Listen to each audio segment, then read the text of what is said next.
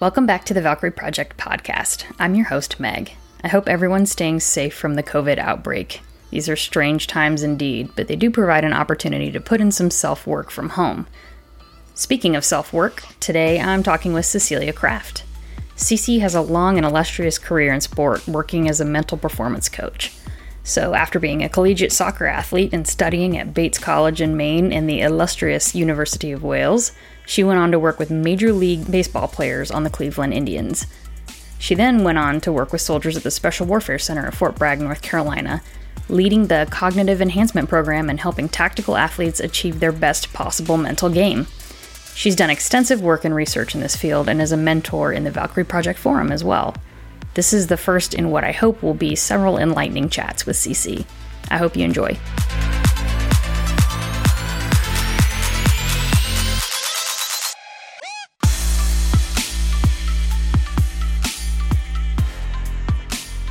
Thanks so much for being here. It's my pleasure. Thank you so much for having me on. It's very exciting to get um, people on the show that, I don't know, not just the baseline tips and tricks like, oh, how to, here's how to hack your workouts type stuff, but I really appreciate the mental game. It's so I played soccer in college, and I think it was the piece that I realized you could train up your craft as in your fundamental skills. You could train up the physical side but there was still this mental side that was always at play. And it, it got me really curious and interested in in this piece. And i guess it's kept me interested ever since. That's awesome. So was your time playing soccer in college a segue into what you do now? Mm-hmm. Yeah, I was a, a, center defender in college, um, and probably two things were catalysts. I had a visiting professor that came in and was running research on um, task or goal orientations and ego goal orientations. So basically, wanting to get better at a task versus wanting to win at everything you do or beat everybody else as like what you considered winning or what you considered success. Um, and she ran live experiments where you were running an obstacle course against someone else, and they either set you up to compete or they set you up to just get better each time. And she had us looking at um, people per- ability to persevere, wanting to continue at the task if you failed. Uh, and I think that was shocking to me that something so small as just setting your setting someone up to compete or setting someone up to get better each time changed the type of person they were in that moment and their willingness to persevere. So I think that was interesting. And then um, I captained the team my senior year, and I don't think I was the best captain. And I reflected on that and always felt bad about it. So I ended up studying leadership behaviors for my master's degree in uh, applied sports science uh, because I was really curious about how how do you do that better.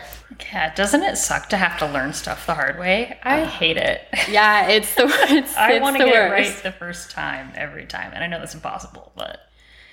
Yes, I think you'll find a lot of people in our field either have gone into it because they were athletes or or maybe because we were all failed athletes uh, and wanted to figure out how we could have done better at what we did. So, yeah, I could see that. So, going back to the point you made about the two dif- the dichotomy between you know how you're viewing yourself when you're in the mode of like performing and uh, competing, I guess. Did she find that people who were more oriented. If I had to guess, I would guess that people that were more focused on beating others did not perform as well pe- as people who were just focused on themselves. Was that true? So, really interesting line of research. For a long time, sports psychology said, okay, you're task oriented, you want to, like, it's mastery, you want to get better every day, or you're ego oriented, you want to beat everybody else. Um, and it's, it's one or the other. And so they did show a lot of studies of people with an ego orientation tended to cheat more because winning was so important. They didn't tend to keep at a task if they failed at it. They didn't persevere very well in, in, in the face of challenges. And task orientation people that were focused on their mastery um, would get better uh, and would stick with it and they would keep working through challenges and they didn't tend to cheat. What was really neat was a researcher came back years later um, and said, hey, it's not one or the other. You actually could be high in both. And if you look at most of the best competitors in the world, they both want to get better every day and they have their own personal standard of mastery, but they also like to compete and they, they want to win and they want to beat people and that's part of where their motivation comes from too and so it's not either or it's it's both interesting i would also think that whether you were playing a team sport or doing an individual sport would play into that a lot because there's so much reliance that you have to invest in trusting your teammates and the coordination that you have between your rehearsals with each other. I mean, I think, you know, talking particularly about uh, the late, great Kobe Bryant, you know, would he have been the same athlete without the team that surrounded him when he was growing up? I'm not sure. I don't know much about basketball, but I would imagine not. Yeah, I mean, it's such an interesting question when you get into team dynamics about how that all works together and um, what's the team's focus and is there like social cohesion? Do they like each other? Do they spend time with each other off the court? Um, it gets it gets wildly complex very quickly. Um, but I think that that personal standard is what oftentimes you see these kind of premier top athletes set themselves apart with is is um, the world's good enough is not necessarily their good enough, and they train in a way with a attention to detail or with a focus on their personal betterment in a way that most won't. Um, they're they're interested in their own personal bar, their own personal standard in a way that others aren't. And I think you see that with teams. They come in and they can help set these bars for the team as a whole, and the team ends up with a standard that maybe is different from what other teams are setting. Do today what others won't, do tomorrow what others can't, right? Yes. We've kind of adopted that as the VP motto. it's awesome. That's a great motto.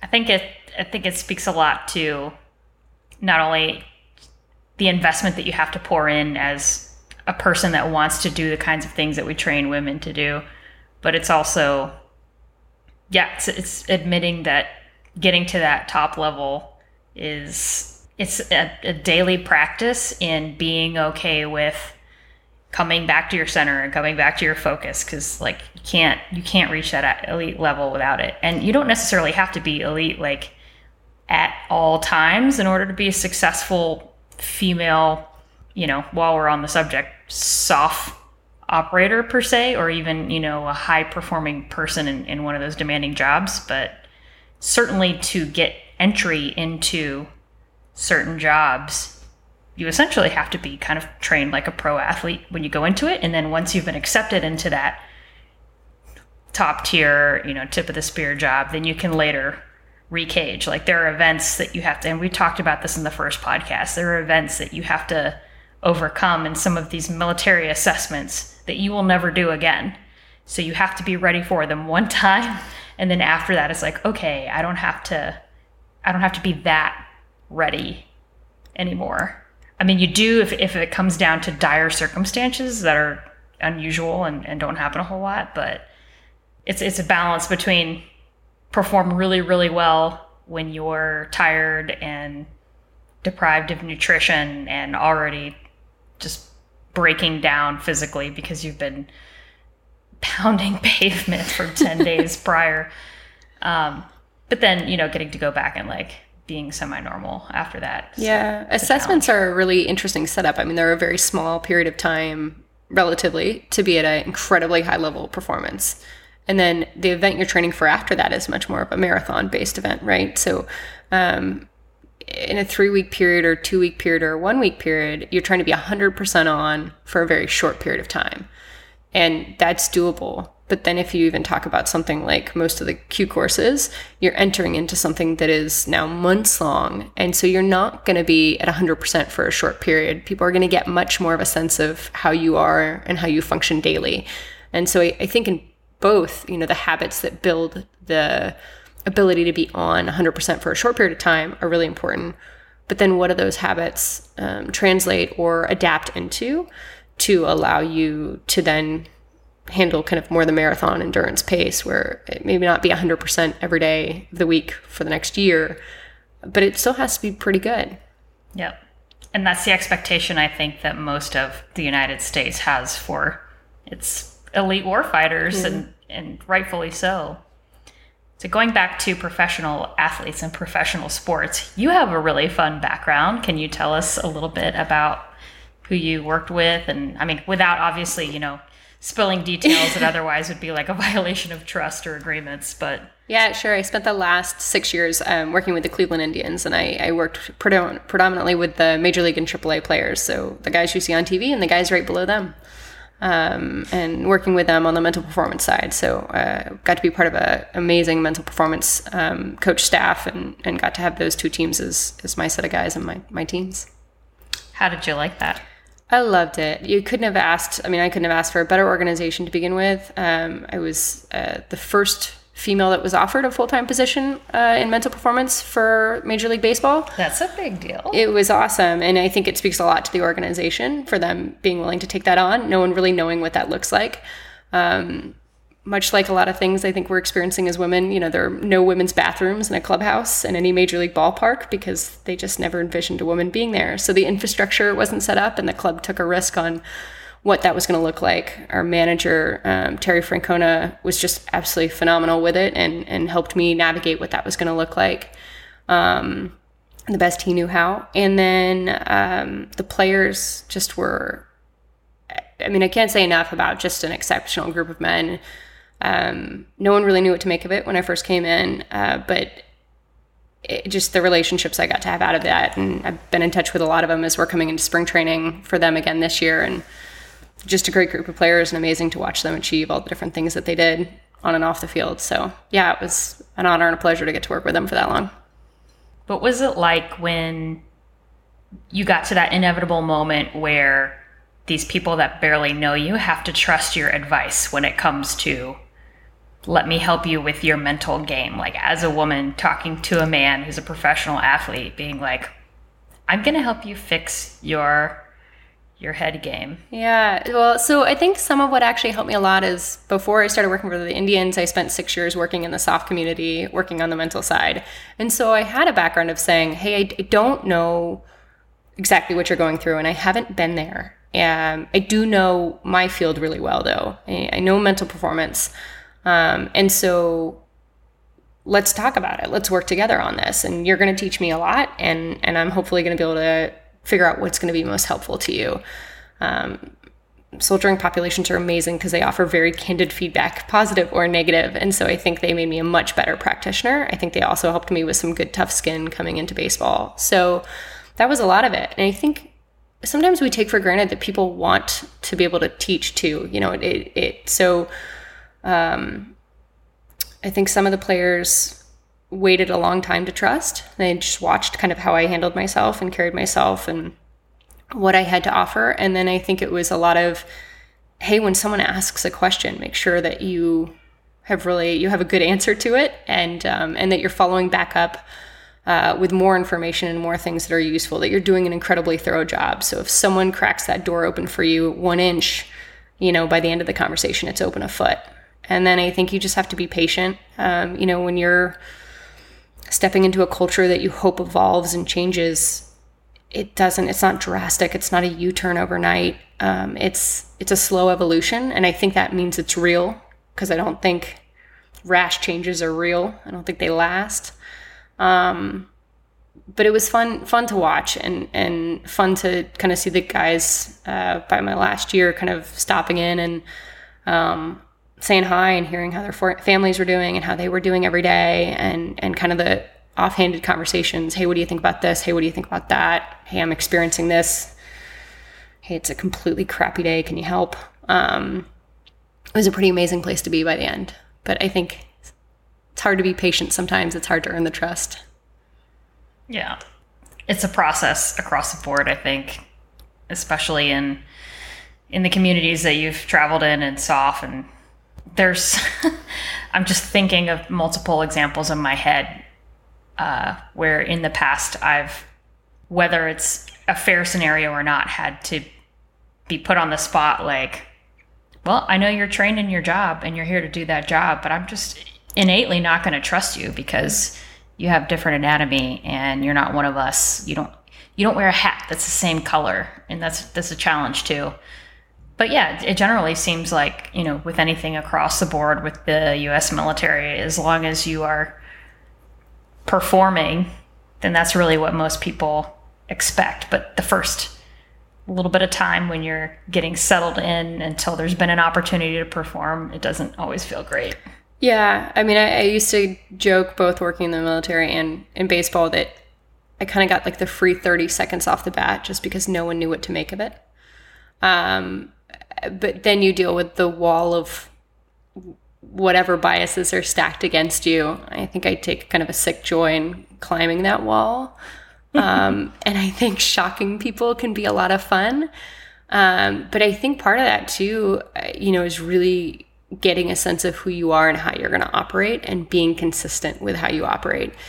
And I think having respect too, you know, if you want to work with high performing people, they have a right to be protective over where they've gotten themselves to. They have a right to to be thoughtful and choosy about who they want to let into their world, um, because they've worked really hard to get there. Um, and so having respect on that end too of hey, you're you're allowed to kind of sniff this out and feel this out. Um, and at some point, if you can't get over the fact I'm female, then it's sadly your loss. Sucks to be you. Yeah. yeah. It's such a weird animal. You were describing how that that trust is a two-way street and yeah, definitely have to acknowledge that because when I put myself on the other side of the coin, um, typically, you know, I had been on the side where, you know, I'm spinning my wheels to prove myself. And that's been a decent part of my adult life, especially, you know, traveling in circles of elite people. But uh, I'm hard to coach. And I've told this to coaches elsewhere, like, especially after I spent so much time as a competitive CrossFitter mm-hmm. and now focusing on the tactical stuff. Yeah, I'm hard to coach. God help the random person that walks up to me at the gym. Just don't, just don't even. But I think you're entitled to it. And I think that's something you have to respect yeah. and know. Uh, you know, baseball even sometimes will look at like a version of hard headed as a trait that they would like um, because you want someone that's going to stick by and have some conviction into what they've been doing. I mean, it's a it's a form of confidence and believing in their habits, and also a willingness to sacrifice and maintain those. You don't want someone that changes their tactics as the wind blows, right? So, um, yeah. I think there's a lot to respect there. I think there's also the aspect of knowing yourself mm-hmm. and Absolutely. being able to look in the mirror and say, I know what I know, I know what I don't know. There's some stuff in that category of I don't know what I don't know. Yep. Um, but for the most part, yeah, I think a person that just is a high performer in life in general has a good sense of that that kind of that honesty with themselves, their ability to get on a level to talk with themselves like they're their own best friend as opposed to like I either like worship myself for no apparent reason. I have a huge ego and for for no useful reason whatsoever or just like a constant cycle of self-deprecation and yeah. some s- spectrum in between. Finding the balance there. There was a piece by a guy named Adam Grant who's a professor at Wharton. And I think this actually speaks to kind of being the, the female in a situation too. He talked about how the kind of tactics in an office place that work for men if a woman woman tries to do it. So self-deprecation being an example. Self-deprecation um, for a male in a leadership position um, shows humility and opens people up to think you're a better leader.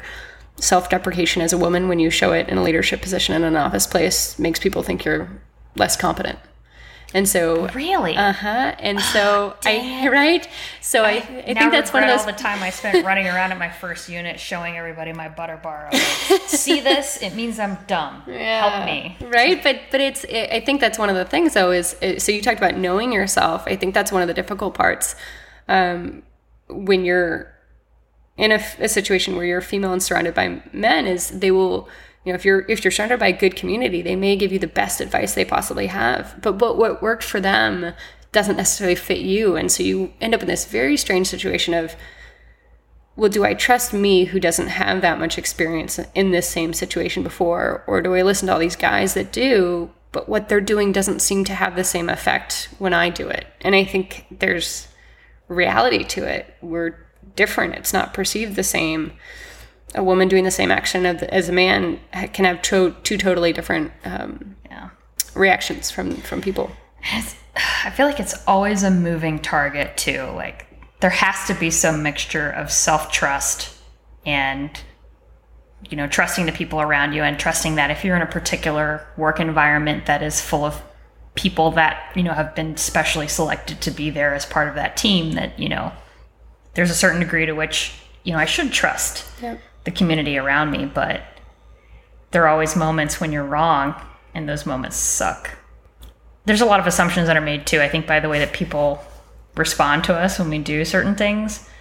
And uh, you really don't ever know for sure if you've succeeded in your in like playing the mind games of you know earning and showing respect until sometimes when you're on your way out the door of an organization and the person that never spoke to you wants to tell you how much they respect you and appreciate your perspectives and you're like oh hi person that never talks Yeah. or you know someone that you thought you had a good working relationship with you you hear later that they said things and it's like man i kind of didn't know what was going on that Yeah. whole time No, I think sometimes it's you a, can't it's a hard situation to be in. And, and I think you're right. Oftentimes it is your way out the door where you get kind of the more honest opinion. Yeah and it really speaking specifically in terms of military service it shouldn't be it shouldn't be that way. You should have the hard honest truth from your commanders and really if you're from my opinion um, if you're in a unit with people that you essentially like built this new life around like a home away from home in some ways you would hope that they're leveling with you um, and I've, I've had those moments on my way out the door of a unit and thought i had you know the trust and love of my men. And to come find out later that like yeah half the people in the group text like you know they think you're a really good leader and the other half are just like man i'm glad she's gone. And it's like ugh Yeah. that sucks but i can't win everybody over No, and I think that that comes back to that piece of knowing yourself and making your decisions, you know, having informed decisions that you know uh, are right for you in the end that, that may or may not win you the populace. I I think it's it's hard because in those situations too, I mean, I've found myself trying to figure out am I hitting the wall in front of me right now? How much of why I'm hitting the wall in front of me right now is because I'm female, and how much of it is because I need to see the feedback in front of me and change something and I'm not doing it right? And I've gone on all sides of um, uh, thinking it's, I, I need to 100% be taking the feedback and it has nothing to do with me being female to feeling almost paranoid with how much of it I think has to do with me being female and I am doing the same thing everybody around me is doing and so why am I getting different interactions? Um, and I called a really good friend at one point who's a awesome professor out of Fullerton and kind of said, you know, this is what I'm dealing with and what do I do? And she said, well, can you do anything to fix it? I mean, is there anything to be done about it? Um, I said, no. She said, well, then accept it and figure out how to make it work. I mean, th- th- this is your reality. Um, uh, whether or not that's part of your walls because you're a female, like that's your wall. So what are you going to do about it? And it was probably what I needed to hear at that point because I just gotten so spun up on it. But um, you know, it's hard to know, and I think it's it's hard to have the confidence and and kind of continue to believe in yourself and your choices enough during those periods that it doesn't completely throw you because I, I think that's the point where you lose it. That's the point where the naysayers and the doubters have their proof. That's the point where you don't even know which direction's up anymore. But if you can kind of keep on your path and, and true to what you kind of decided going in or what you've learned working through it, tend to end up in pretty good spots. And the people's respect that you would want is tend tends to be the ones you have at the end. Yeah, that's very true. You've essentially just verbalized what is the enduring conundrum that, like, I can never, that I don't think any woman in a male dominated organization can ever escape. No, and I, I think um, the thing I finally came to on some level too is uh, people aren't aware of it even, right? So, like, especially if you're around really good meaning guys, really well meaning guys, they don't mean to see you differently. They don't mean to judge stuff differently. They don't mean any of it. They just, it's so ingrained into upbringing that a lot of it's not even conscious. Um, and I think that that was a, a piece that I saw from time to time in baseball is I, I most of the walls I faced were not from horrible people trying to keep me out of stuff. They just didn't think about it.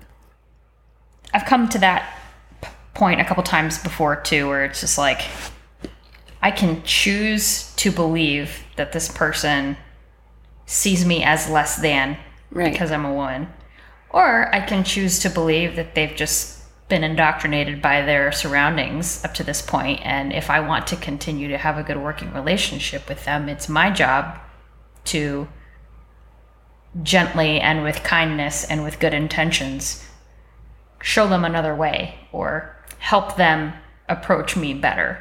Yes. You know, I mean, it's and that's like a lot of ru- you have to, you have to be okay with taking that responsibility on when it would be easy to say, I shouldn't have to. It shouldn't be the way. It shouldn't, shouldn't, shouldn't. I mean, that's great, but But it is, and I, it makes me nervous.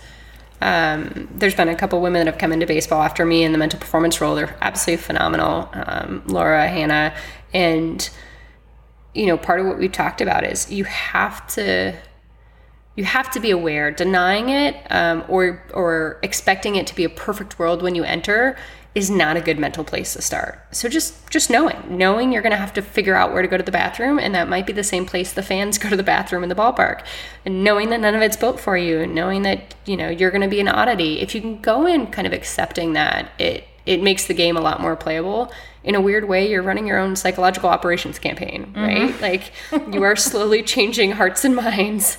Um, and that's that is what you're doing but it takes consistency it takes time it takes patience um, should it?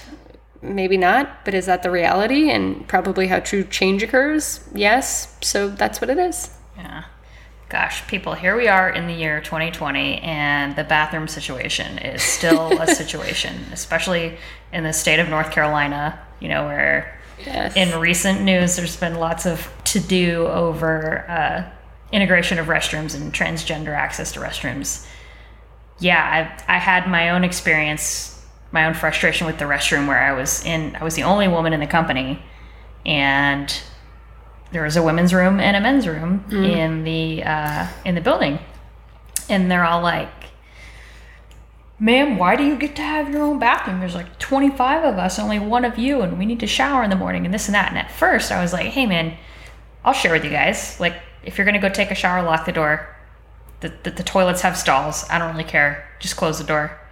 Um, but it got to a point where I'm sorry, guys that are listening. I'm sure all of you are not like this, but like urine and pubic hair and gross man trail things in the bathroom and i was like i've had enough and even after like i went to the first sergeant and put it out to the whole company like guys please stay out of my bathroom everybody was like oh yeah mm, yeah yeah nobody's going in there come to find out later it was senior leadership using it not the guys not the joes so I, you know, I decided to take matters into my own hands and I got the key to the bathroom from the first sergeant and I held on to that key. And I did not turn it back in until I left the unit. And it was one of those things where like, all right, I've been patient, I've been accommodating, I should be able to access a clean bathroom. Probably wise sad but wise Sometimes you just gotta draw a line in the sand. gotta do what you gotta do Yeah. But I, I think there are probably plenty of listeners out there that are women that have experienced something similar, particularly in field situations and like mm-hmm. tried to go out to ranger and all this stuff and just figuring it out. But man, like I'm proud of those women for going and figuring those situations out early on and, and for bearing the brunt of what is inevitably going to be a difficult road this this very you know narrow road into women doing these jobs that were previously held by men. Um, figure it out, you know, because if you're not willing to figure it out, you also, in many ways, really never get what you want out of life. I think, and it's it's easy to fall into a redundant. We talked about another podcast with Mark England, uh, the founder of Procabulary. Um, if you're not familiar with his work, you'd probably appreciate it because it's essentially a coaching tool to help people reframe the language they use in their head to remove soft talk and things that are just not productive for achieving goals. Like, well, he wouldn't let me blah. Okay, let's reevaluate that. You wouldn't let you blah because you're in charge of you, right? Right. Okay, so kind of reframing everything so you have more ability to take responsibility in your life and therefore more control over the, the outcomes. Um, but we discussed in another podcast essentially what's a victim mentality of like constantly having an expectation that other people should accommodate everything for you and it shouldn't be this way and everyone else is responsible for my situation and I just I I wouldn't want to live that life. No, I think it, again. I mean, to me, it goes back to you you have to take realistic st- stock over whatever situation you want to walk into and want to walk into is probably an operative term too or an important term there where like you are choosing we're choosing your situation Mm-hmm. and then the next question is can you accept everything that goes along with that situation and, and are you ready to fully accept that um, the goods the bads and the uglies because you'll probably hit all three um, and, and i think if you can come from that place of hey as it as it as it happens as it rolls along i'm going to accept the ground that i'm standing on and move from there you can handle a lot. I think it's when you get caught up in i'm unwilling to accept the, the reality of this well then it's it's really hard to move from a place of no reality right? Like it's you're you can't function in wonderland. So hey this is a situation accept it figure out the best course of action move from there Yeah, this this is a an idea I've been toying with recently too. After discussions with Mark and listening to other podcasts that are pretty like kind of introspective in terms of you know changing your life, but there's a lot of ego in expecting the world to be a certain way. You know, like whatever my picture of reality is, the world has to fit into that. That's not how it is. The world is what it is. Yeah, I, I mean, I think we'd all like to impose our norms on the world, right? And Sure. and I- for anyone that's ever lived with somebody else, like you know, you'd like them to naturally do things the exact way you do them. like this is not hard. You just should accept my norms, um, right? So we've all had that experience, uh, Yes. and then you realize that there are some things that you need to accept and if you want that person to feel happy and valued and if you want to feel happy and valued um, there has to be a space for kind of this shared reality or this shared space or this um, not perfect but more functional uh, viewpoint and I, I think that exists to our greater world too of um, wouldn't it be lovely if everyone just did things the way we want? But from our own homes um, all the way through anywhere else we function uh, the reality is that's not the case. So how much space can you make um, for other people's reality and then picking and choosing you know okay what within that is okay for you and and what really is not okay? Um, but i think the more rigid you are with that it's it's harder and harder of a world. Your world's going to get smaller um, and it's harder to adapt. And so i'm not saying make so much space that everyone can do everything they want to you that's you got to value yourself in that situation too. But you're, you're always trying to figure out what's that line. So I'm interested in knowing what, to the extent that you can talk about it, what were some of the most common things that you had to work through when, like specifically regarding your professional baseball players? Like, what were some things that kind of came up frequently as challenges to their performance that you were able to address from a from a psychology perspective? Yeah, I can definitely speak generally on that. Um, so, I think one of the terms that's like a huge popular term right now, but it's real, um, is growth mindset and fixed mindset. So, you know, most baseball players have been identified maybe around the age of 14 and told they're amazing and the best at what they do. Um, and they're going to get drafted. And of course, when they are drafted, if they're drafted as a top pick, they've been handed a couple million dollars for never playing a day of pro baseball in their life, but everything they've been up till now. And the expectation is that they will go on to do great things for the club. But a lot of that also kind of ordains you already as great, right? It like dubs you like you have been made great already. And so sometimes that actually makes it harder harder to learn or harder to adapt um, because you're already supposed to be great. Um, probably that feeling people have right after being selected for something. I was just gonna. I wanted to say while you're describing it. Gosh, it sounds familiar. Like SOF community. Hey, you made it. And I don't think any. I don't think anyone that you know is talking about this with new students as they come into any pipelines is trying to create a detrimental situation. But they're just No. like, congratulations, you did it. You made it. You made it. Right. But there's still all this other like year and a half of stuff you have to go through. That's really the hardest part. And that's pro baseball, right? So if you get drafted at 18, you've got about five years of development before you'd ever see someone on a major league field. And if you're drafted in college, you still have about three years of development. And and you've got some lessons to learn. So you might have gotten drafted, and the club is thinking to itself, "Wow, we're going to rework his swing," or "Wow, we're going to change those arm mechanics when he throws." The player doesn't know that. He's just been drafted.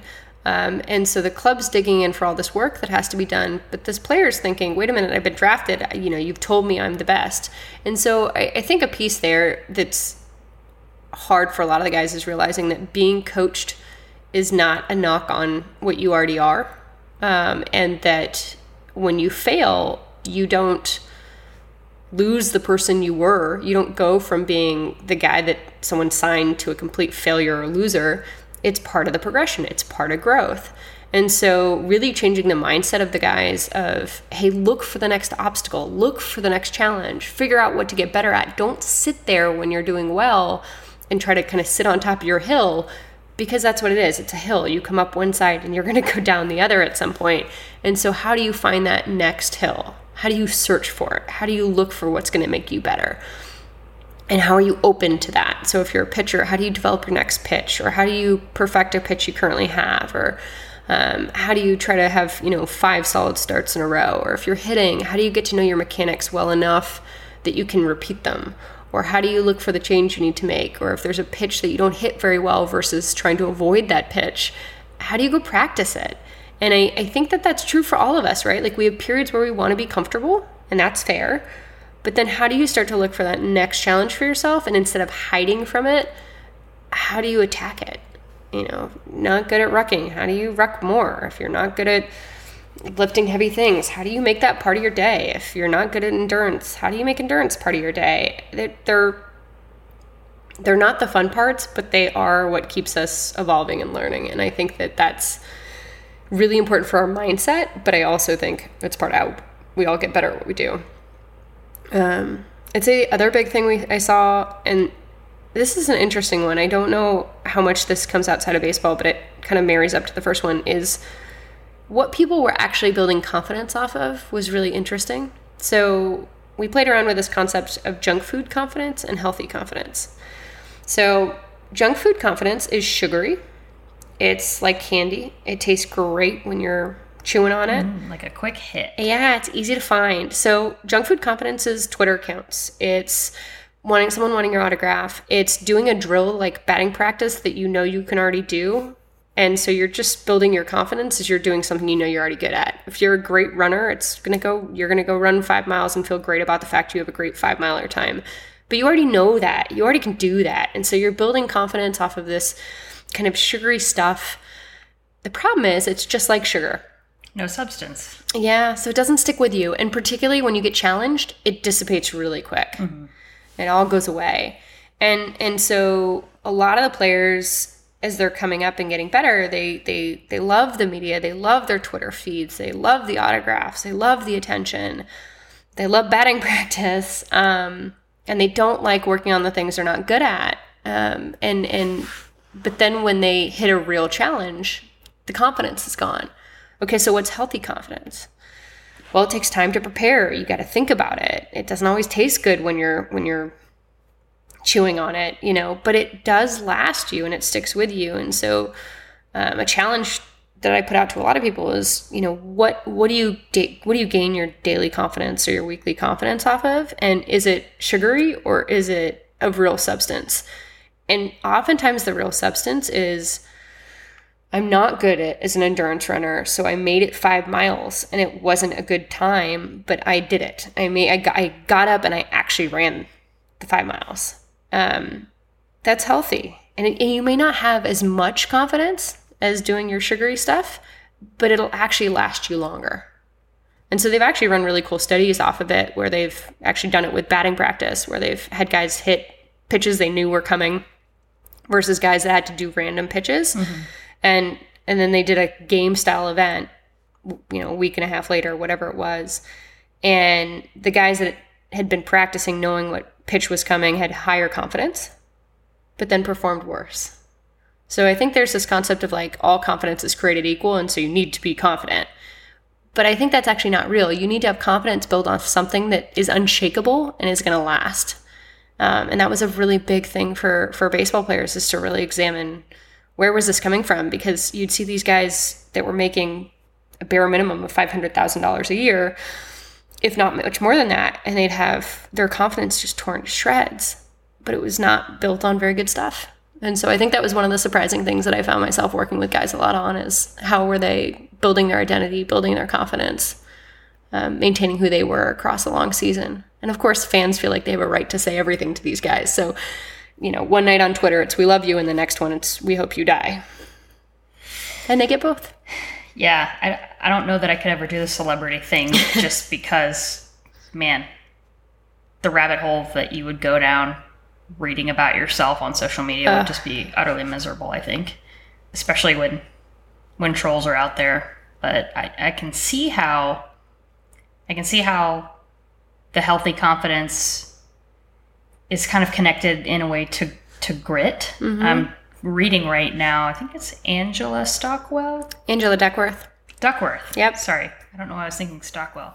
Oh my God, I know an Angela Stockwell from a previous life. Hi, Angela. If you're listening, hi. I just had like a complete brain dead moment, and yeah. Anyway, um, I enjoy that she connects in the book Grit. She connects this passion with persistence, and the two things together yeah. make grit. And I think that there's probably some aspect of persistence in the healthy confidence in the sense that you have to one be actively pursuing it yep. and it takes more investment on your on your own part to have that confidence because it's you know a twitter like or you know instagram followers whatever that's a free hit of dopamine it's yep. not something you had to put any investment of yourself into yep it's a self investment but also it's a confidence that's built on you might not um, hit those small targets that you're looking to hit,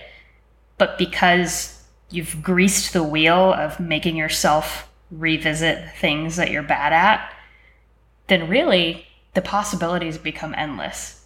Because I don't ever have to be, if that's the case, I don't ever have to be in a position where I'm bad at everything forever and ever. Amen. Yes. Of course, there's exceptions to that. You know, if you once were um, a pro level athlete of some kind and had a catastrophic injury and sure. it's like okay you're not going to ever perform that way again all right got it take that off the table um, but speaking specifically into like things that maybe weren't possible before it's it becomes it becomes achievable anything becomes achievable as long as you're willing to put the work in and yeah. i think that a self-confidence built around that is like this this light that shines within you of just like anything's possible yeah, and, and I, I think being willing to be the to be that person that'll do that work. There's a lot of people that aren't willing, you know, to look that thing in the eye. I'm not good at this yet, so how do I avoid it? Versus, I'm not good at this yet. Man, I'm going to get in there and get to know this thing and play with it and get dirty with it. And it's not going to be fun all the time. But I, I think that there's a type of confidence that comes out of that person that's willing to go there that's really different from the person that's trying to hide those possible weaknesses. Do you think it's true that uh, this is a belief that I've held for a while, but I'm interested to hear what you think about it? Do you think it's true that people fear their own greatness? Yes, because they because they fear what it will take to be great. So I think the work to truly get to that point is not easy for anybody. And I, I think that there are many left or right turns you could take that are really nice left and right turns where you don't have to keep going for it and you don't have to keep climbing that hill. And they're good places to live and be and function, and they're not as hard. And I think um, to continue down hard paths, you're going to get beat up a bit. And so, you know, do you really want to choose to continue to get beat up? Um, but I, I think people oftentimes do veer away from their own potential or their own capability. Um, it's a really hard road to walk, and but the irony in that too is like you have to live with the pain of your regret, and you have to live with the pain of all the things I could have been. You know, yeah, like all the stuff that you look back and say, I, I wish I would have done this or that, or at least tried. Yeah, well, and you have to look at your, yourself in the eye. So the thing I found is um, every time I've gotten challenged, it's challenged me to better define who I am and to be more realistic about who I am, the goods and the bads. You know, I, I know I'm stubborn, and and that gets shown to me so clearly um, when I'm getting challenged. Um, but I always walk out with a clear picture of myself. Um, sometimes I like that picture, sometimes I don't. Um, and I think that's part of it too. Is uh, do you want to face that reality? I, I think that that's a question that people. The farther you push, the more you have to define and know and accept fully. Um, people don't always choose that option. Yeah. I think it's also something to look forward to, like the fact that the more willing you are to do that work on yourself and to really hold yourself accountable, it becomes easier to do that as well. And it Yeah. it also pays dividends because over time people change. Yeah. I would I'll say unabashedly with no shadow of a doubt I'm a very wildly different person today for having served than I would have been otherwise and I'm really grateful for that and I'm really grateful for the opportunities that shoved me violently outside my comfort zone. It's it's given me so many tools now and um that's I think that's been one of the funnest aspects of this this whole this whole ride. But in that in that vein talking particularly now about your experience with uh, special operations soldiers have you seen similarities between the two challenges that you described with the professional athletes and and SOF soldiers? Or are there different nuances that are kind of surprising I think there are some similarities and some differences. So, like the principles of mental performance tend to stay the same, but like, um, so I think I think a growth mindset or how people look at training or or embracing challenge is very much alive. So, do you become part of whatever community you've been selected into, and is that where your growth stops, or is that where it starts? So, um, team sergeants or command that constantly push their groups teams to get better. It's initially you'll get pushback on it. You you, you can hear it. Um, try offering a team an unknown pt event and see how they respond. You know they're the best of the best yet they don't want to do an unknown thing. But that's exactly how they were selected was unknown distances and unknown events. So i think I have seen in the best that they continue to push, they continue to get challenge to challenge, and they get those around them to embrace being pushed and being challenged, knowing that they are growing as human beings. Um, if you're willing to train in and around your point of failure, you're going to keep growing. If you want things to be easy because now you've gotten whatever it is you've gotten, then you're going to start to actually lose your edge and you're going to start to come down to that level. Um, baseball naturally won't kind of let that occur, but I actually I think that's something that if you're in charge of a group of people and PT is you know on your own or easy every day, or people just get to do the type of PT they want, or the type of training they want, or every event is known, or there's not challenges, or there's not stress placed there. I think it's it, you can get comfortable, and I can and I want to be careful about this. I can understand some of it because depending on what op tempo you've deployed at, it must be nice to get some comfort somewhere at some point, especially given kind of how hard you've been ridden and, and how little time you get at home. So I think that's a hard one. You know, pro athletes have, baseball players have long seasons. They have um, 180 or 160 games, 162 games in 180 days. Uh, but they get some niceties to go along with that season too, in terms of chartered flights and um, nice hotels. Uh, so good food. I would imagine that's you know you know what you're walking into Yeah, with that. You know what the season's going to look like. You know Yep. you're going to have to play X many games and practice this amount. Yep. It's very different with a deployed soldier, especially in a SOF profile. no doubt. And the amount of stress. I mean, it, it so so that's a hard one to compare in terms of apples and oranges. But I do think as human beings. I believe we have an innate want to grow and that you have you want to feed that and that if you're not feeding that want to grow or find obstacles or find challenges that that you don't actually stand still you start to backslide. So I think that's that's real for any performer in any community. Um, the confidence stuff, I don't know how much that carries over. I mean, I think it can in some ways. I think the self identity por- portion of confidence is huge. Um, but soldiers aren't getting asked to sign autographs every day, and people aren't telling you they love you on a Twitter account necessarily. Yeah, I think it manifests in a different way, though, from what I've seen. Like, I've discussed this in previous podcasts, so I'm not going to like belabor the story.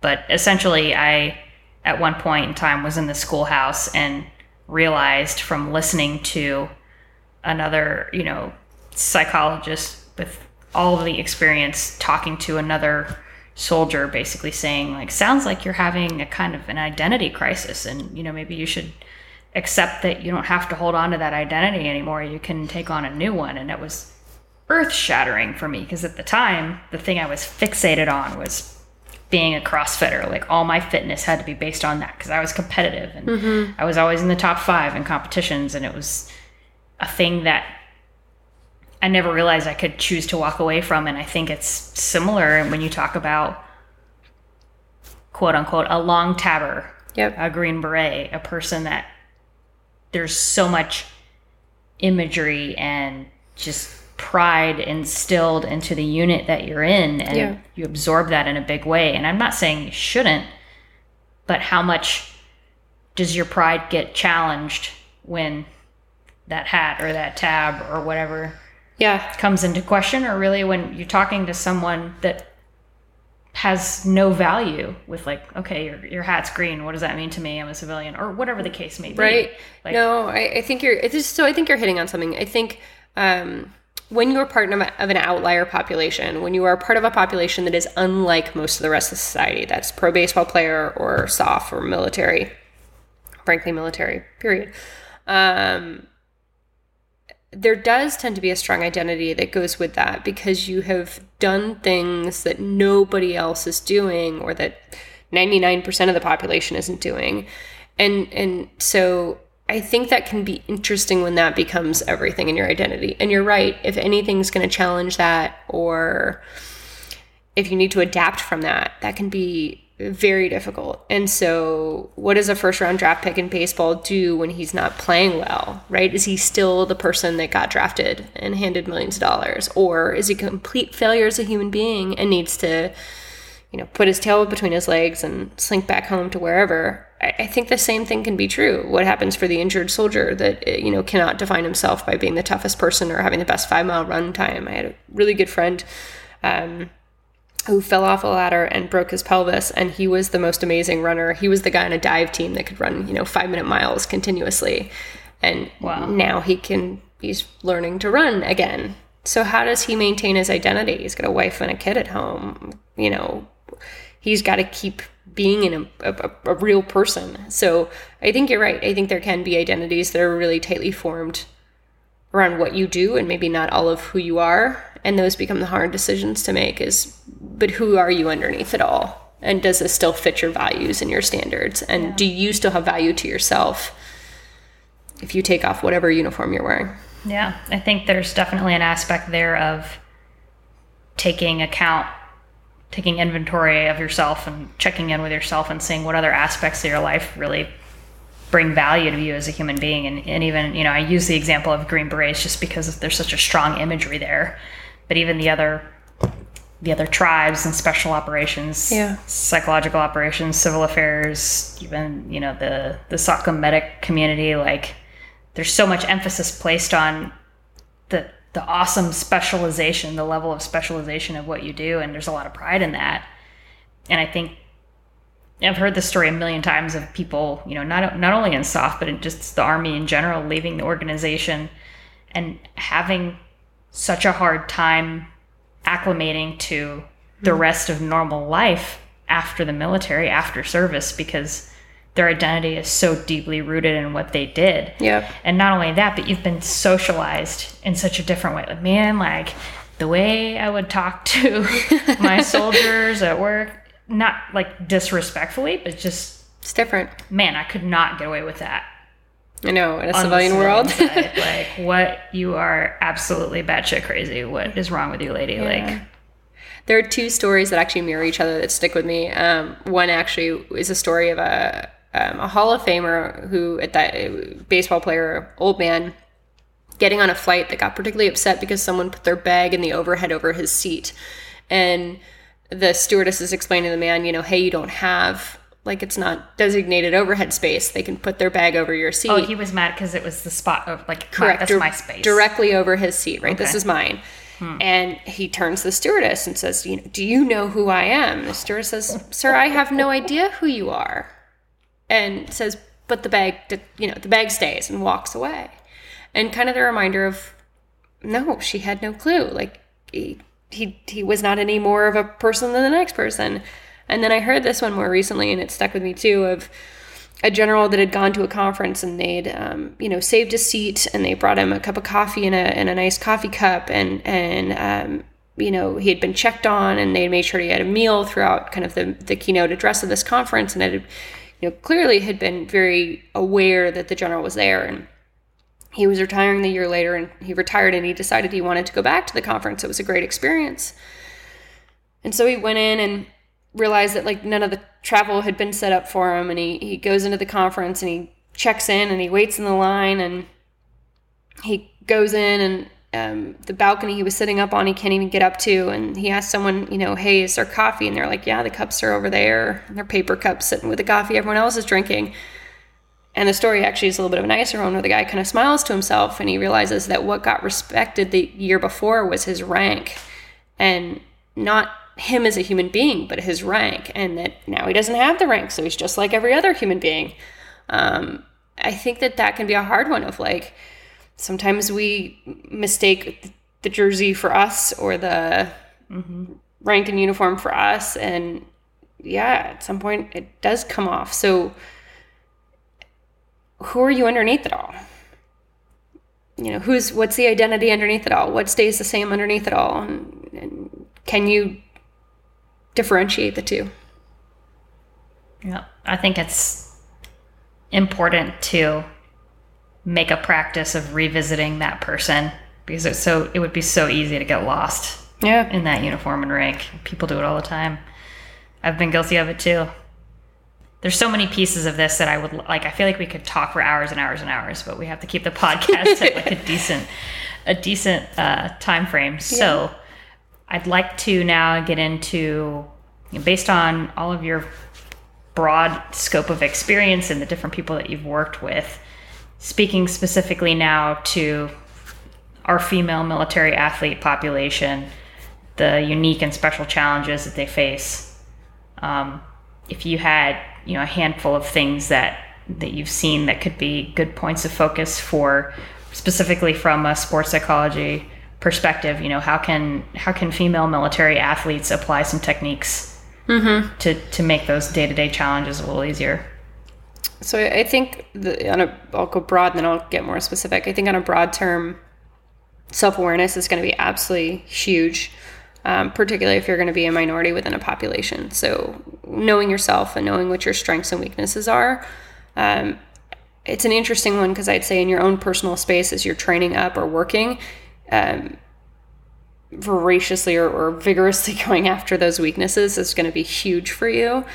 But the the truth is if you're if you're not in a safe spot choosing when you show those weaknesses is actually probably important um, knowing what the strengths are well enough that you are showing those i think is is big too um, finding your way to be confident and what that looks like and that may not look the same as your male counterparts i think is, is really important and that comes into Yeah. that self-awareness piece or knowing yourself um, I think is pretty big, and just recognizing it's not going to look the same for you as it is for those around you. So, how do you contribute? What's your role within that? And and you're not going to pal around with the guys the same way they pal around with each other. It's just going to look different. So, um, defining what that looks like for you. More specifically, a concept I love is like a three foot world. Um, so we use this with like pitchers and batters, but I think this works for all of us. Is if you kind of stick your hand straight out in front of your face and you kind of make a circle around you, that's what you actually get to control. Is three feet. It's you can just imagine kind of the circle that moves with you everywhere you go. So how much can you dominate that three foot space? and that involves your brain and your mouth and your body and your actions, but you don't actually get much control out of that space. And so I think when when things are going either really well or really really tough, where's your mind? Is it outside of those 3 feet? Or can you bring it back in and really dominate just that that space because it's manageable. You can dominate 3 feet. But if you try to start to control much beyond that, it kind of dissipates what you're capable of, right? So, like, you can dominate three feet. You might have some control over five feet. You might have like 50% control over 10 feet, and then you really lose control when you get much past that. So, can you come back to your space and really focus on, like, how do I make that three feet the most dynamic, powerful, amazing space to function out of and come back into that space continuously, no matter what's occurring? Um, I'd say that's a, a pretty huge one in terms of kind of attention and space. Um, man, I keep, I just think as a female coming back to like knowing yourself is so important. Because the other thing I'd say is know yourself well enough to know when stuff's actually about you and when it's about other people. Because I think that's the other trap we fall into is like, other people's issues are their issues and it really has nothing to do with you and you might have triggered it because you're female but it's their issue right and if you know yourself well enough to just let them wrestle with their own demons they'll defeat themselves but if you insert yourself into it as if it's a personal thing man you are right in the mix of their own storm God, i i couldn't agree more it, i fought this battle myself i was a sensitive kid a sensitive teenager I really didn't know how to deal with that until I became an adult in the army and was like, oh, I can I can apply my sensitivity in ways that's really productive sometimes, yeah. and other times, man, stoicism is the way to go. Mm-hmm. And oh, by the way, life is really really hard when everything is about you. Or at least when you think everything is about yeah, you. Yeah. Man, like it is exhausting. Yes. To feel like people are out to get you all the time. Yes. And the amazing, beautiful reality is most of the time they're not. So sometimes they are, but most of the time they're not. And we, we create this fantasy in our head where we yep. are the center of someone else's universe. It's like, man, does does Billy Bob over here in the cubicle next door actually have enough bandwidth to like try and go out of his way to make me feel bad right now? Right. Probably not. No, and so I mean, I joke like most people don't see past their own nose. And, and it, it, think about it like the day you spill like mustard on yourself or all kinds of stuff. If you don't act like that's happening, 90% of the world's not even going to notice. They're just not. They, they, people are stuck in their own worlds and their own bubbles and they're too busy worrying about their own selves.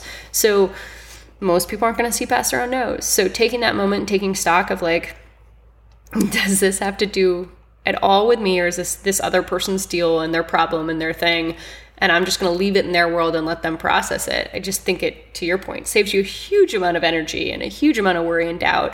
Um, and instead, you just kind of quietly go on with your way. Um, eh, but I think just knowing with those obstacles, you are going to be forced to define yourself. And so being willing to look at that really honestly um, is a pretty big deal. I mean, and, and being willing to not just define the positives. We had um, some minor league guys come to kind of actually kind of a land nav event with us, and we asked them to like define their character, and they had these wonderful like storybook definitions of character, you know, and I was like, all right, come on. Each of you have something that's like negative in your character. Like I know I'm stubborn. Like I know that that, that has to be one of my defining characteristics. Like come on, give me like the dark side of, you know, one of these. Um and we had them for a week and by the end of the week they kind of talked much more realistically about who they are. But that's who we like if you put us in a performance environment what are you doing? You're stripping us all down to kind of like the bare minimum core of who we are. And in the most stressful performance environments that's what's happening. And the question is can you still function as that imperfect stripped down person?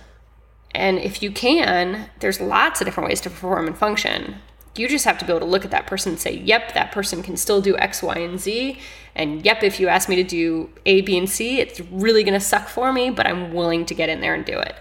And I, I think that's where a lot of these like people opt out of the process. Like, ooh, you're going to ask me to do A, B, and C. I don't like that. So I'm just going to bow out now, or I'm not going to try as hard. I'm not going to get dirty with it. Or they get stripped down and they look at themselves and say, I don't see myself this way. Yeah. And that's a hard battle to fight when you've spent so much time in an organization that's really good at giving you awards and nice evaluations Yeah. and more rank when you continue to do your thing. And I think there's sometimes this habit of falsely inflating oneself Yep. when you've received those kind of superficial accolades or maybe less deeply um, analyzed like surface cues that yes you're doing it right. Yeah. i'll give an example. There's crusty old warrant officers and crusty old ncos and crusty old field grade officers running around in our us military that because of the evidence the superficial evidence they've seen over time they think they they know everything. And there are people that stop asking for the input of the group and they stop self analyzing and they stop because they don't have any reason to. Right. And then you get into those situations that are toxic or dangerous, like actual imminent danger in the real world when we're in combat or danger in terms of the health of the organization where no one else gets any buy-in Right. because daddy or mommy is always right. Like this it's such a difficult thing and, and it makes you feel powerless when you're one of those people that's not at the top of the pecking order Yeah. and, and your leadership is performing that way. I mean, I think I think that's the piece. You you have to you got to take stock. You know, are are you willing to are you willing to take a realistic look at yourself? Are you willing to get feedback? Are you willing to challenge yourself still? And that's that's probably like the barometers right there. When have you done something? When's the last time you did something that made you feel uncomfortable? You know, if you can't remember, you're in a bad spot. Get comfortable with the uncomfortable. Mm-hmm. Absolutely. Um, because I, I, I do feel like when we, we stop, every time you challenge yourself, you, you have to you have to see something that, that you may or may not like. It'll give you something to work on. It'll give you something to think about. If you do it in team environments or group environments, it, it, it lets you see each other perform. And if you do it in team environments where you don't always choose your strength, you know, then people watch each other struggle and work. But I, I think that's also how like true team and trust is built. Um, a couple podcasts or, or pieces that I've loved recently is Brene Brown's work. She does a lot on studying vulnerability and shame. She's phenomenal. She's out of Texas. She's really good. Sounds interesting. Yes. Um, and if you want to have like a lot of stuff you think challenged, listen to of Brene Brown's work. She has a pot or a TED talk that I think has over 35 million views of it. It's one of the most trending um, TED talks. She's phenomenal. Um, and then actually in our field, there's a guy named Justin Sua, um, who has a podcast. He works for the Tampa Bay Rays. His podcast is one to three minutes in the morning. It's every day, but it's like tiny. But it's always some piece to think about. He's a great storyteller too. Um, and just some people that like I love to throw them on because they just they make you uncomfortable. They make you think about what's that next step. They don't they don't let you sit in your nice little bubble that you built for yourself. And I think for all of that, of all of us, that just you know it's kind of our reality check that that keeps us moving. I like that advice. Those, I mean, it was kind of, we kind of like went in a roundabout way about it, but yeah, it's so true. I mean, you really, you can never really turn off your learning as long as you're taking that assessment and Yep. and checking back in. And I think you make a good point too about the team dynamic. Really, there's not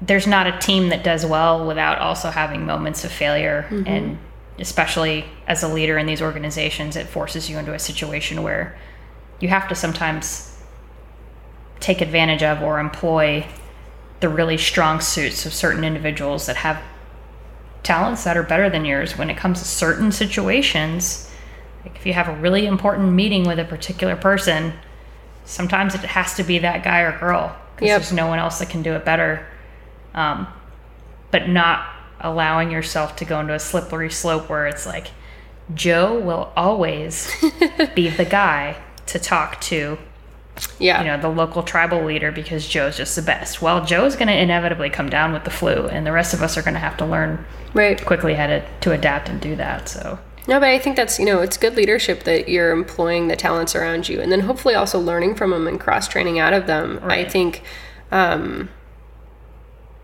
people do have their different strengths. And and this is the weird one. I actually think in my weird strange brain that people like their vulnerabilities exposed because you then there's nothing to hide behind and you offer them the chance to grow. So like I always was shocked with baseball players that were like these amazing franchise guys that I think one of the moments I gained their trust the most or when they started listening to me the most is when I saw them just as human. And I wasn't impressed by the stats. I just you kind of got to see them for the core of who they are or you gave them really blunt honest feedback when the world was blowing smoke up there. You know so, what? right. You can say it if you want. I've been cussing already. All right, all right. I've didn't know, that that you know. but I think that that's people appreciate it, right? So like, it's kind of a relief when you know that. Um, I don't know something as stupid as your push-ups suck, and you've been avoiding ways to do them, and you kind of happen to miss that water, those PTs, and then someone catches you on it and says, "Hey, we're going to build a plan. We're going to fix this." And you know, six months later, you're in a different spot. That feels better. It's mom catching you not doing your homework, but people don't want to hide that weakness forever. They just need someone to help them identify that. And I think we miss that spot too, sometimes even with ourselves. Like taking ourselves to task and being like, all right, I know I suck at this. Like, how am I going to build this in? Like, I'm going to look at myself in the eye. Yeah. But I think we like it when other people do it to us, to us too, as long as they'll support us on the backside. Absolutely. I don't I don't agree that you have a weird brain, not at all. I think that you're right that people enjoy showing their vulnerability because at the end of the day we whether we like to some of the stronger personalities like to admit it or not, everyone wants to be understood. And everyone everyone wants to feel like they are seen at some point or another. Yeah. Even the most like cold, remote, removed person that's just like on on top of their little hill like you described before. Even that person from time to time wants to be vulnerable to Yeah. somebody. And I think there's so much opportunity there, especially when we talk about leadership and helping develop the people around us. There's a whole lot of opportunity there. And I think that's probably been one of the more rewarding things that I've experienced. Um, just having done what I did, being in settings where you have to be vulnerable or the team doesn't work. Yep. And those moments, I think, often build to this really what makes the job so great. Because, you know, if I, if I were uh, doing computer analytics or something out in the civilian side, and, you know, if that had been my job, could I like talk to the person in the cubicle next to me that way? No way. Right. Will I have seen that person at their absolute worst and had an opportunity to, to bring them, help bring them out of that? No way. Yeah. Maybe, maybe if we like made a, I had a special friendship outside of work, but like, No, it's a whole different level of getting to be human. I think that's part of what we're missing today. You know, everyone's got their perfect profile on Instagram and Facebook and Twitter, and it it's it's depressing to look through, right? Because you can't you can't compare to the perfect image, and so huh, like Ashley, I know your eyelashes are not real. Be real with yourself. right. And we like, I mean, It's we plastic. we need vulnerability. We Yeah, need um we need that peace. We like those human moments, and and I don't know if we don't if we we don't get past all the social media. We don't do uncomfortable things with each other. We don't get to see much of it. I think it's why people are drawn to that stuff so much more now. But yeah. We've had an amazing conversation. Thank you so much for being on the show. Thank you for Appreciate it. having me. This has been so awesome. This has been. I think we're probably gonna have to do this again and like pick a grab bag of other like detailed finite stuff to get into. Yeah, I feel like I kind of failed you on the mental performance side of just getting into like, hey, here are the five things, but we could totally go after that I mean, another it's time. it's totally my fault because I always come into these with like an idea of how it's gonna go, but then it always feels good to let it just be free form and take on its natural I hear state. you. know? Agreed. And I think there's a lot more we could talk about, so we'll definitely have to have you back. Sounds good. Uh, so yeah, we will see you next time. Thank you. Thank you. And as always, we want to hear from you. Reach out to us at ValkyrieProjectUS.com to send ideas, shout outs, personal testimonies, or stories you'd like to share. We are also on Facebook and Instagram as Valkyrie Project US, so be sure to like and follow those pages to stay up to date. Do today what others won't, do tomorrow what others can't. Thanks for listening.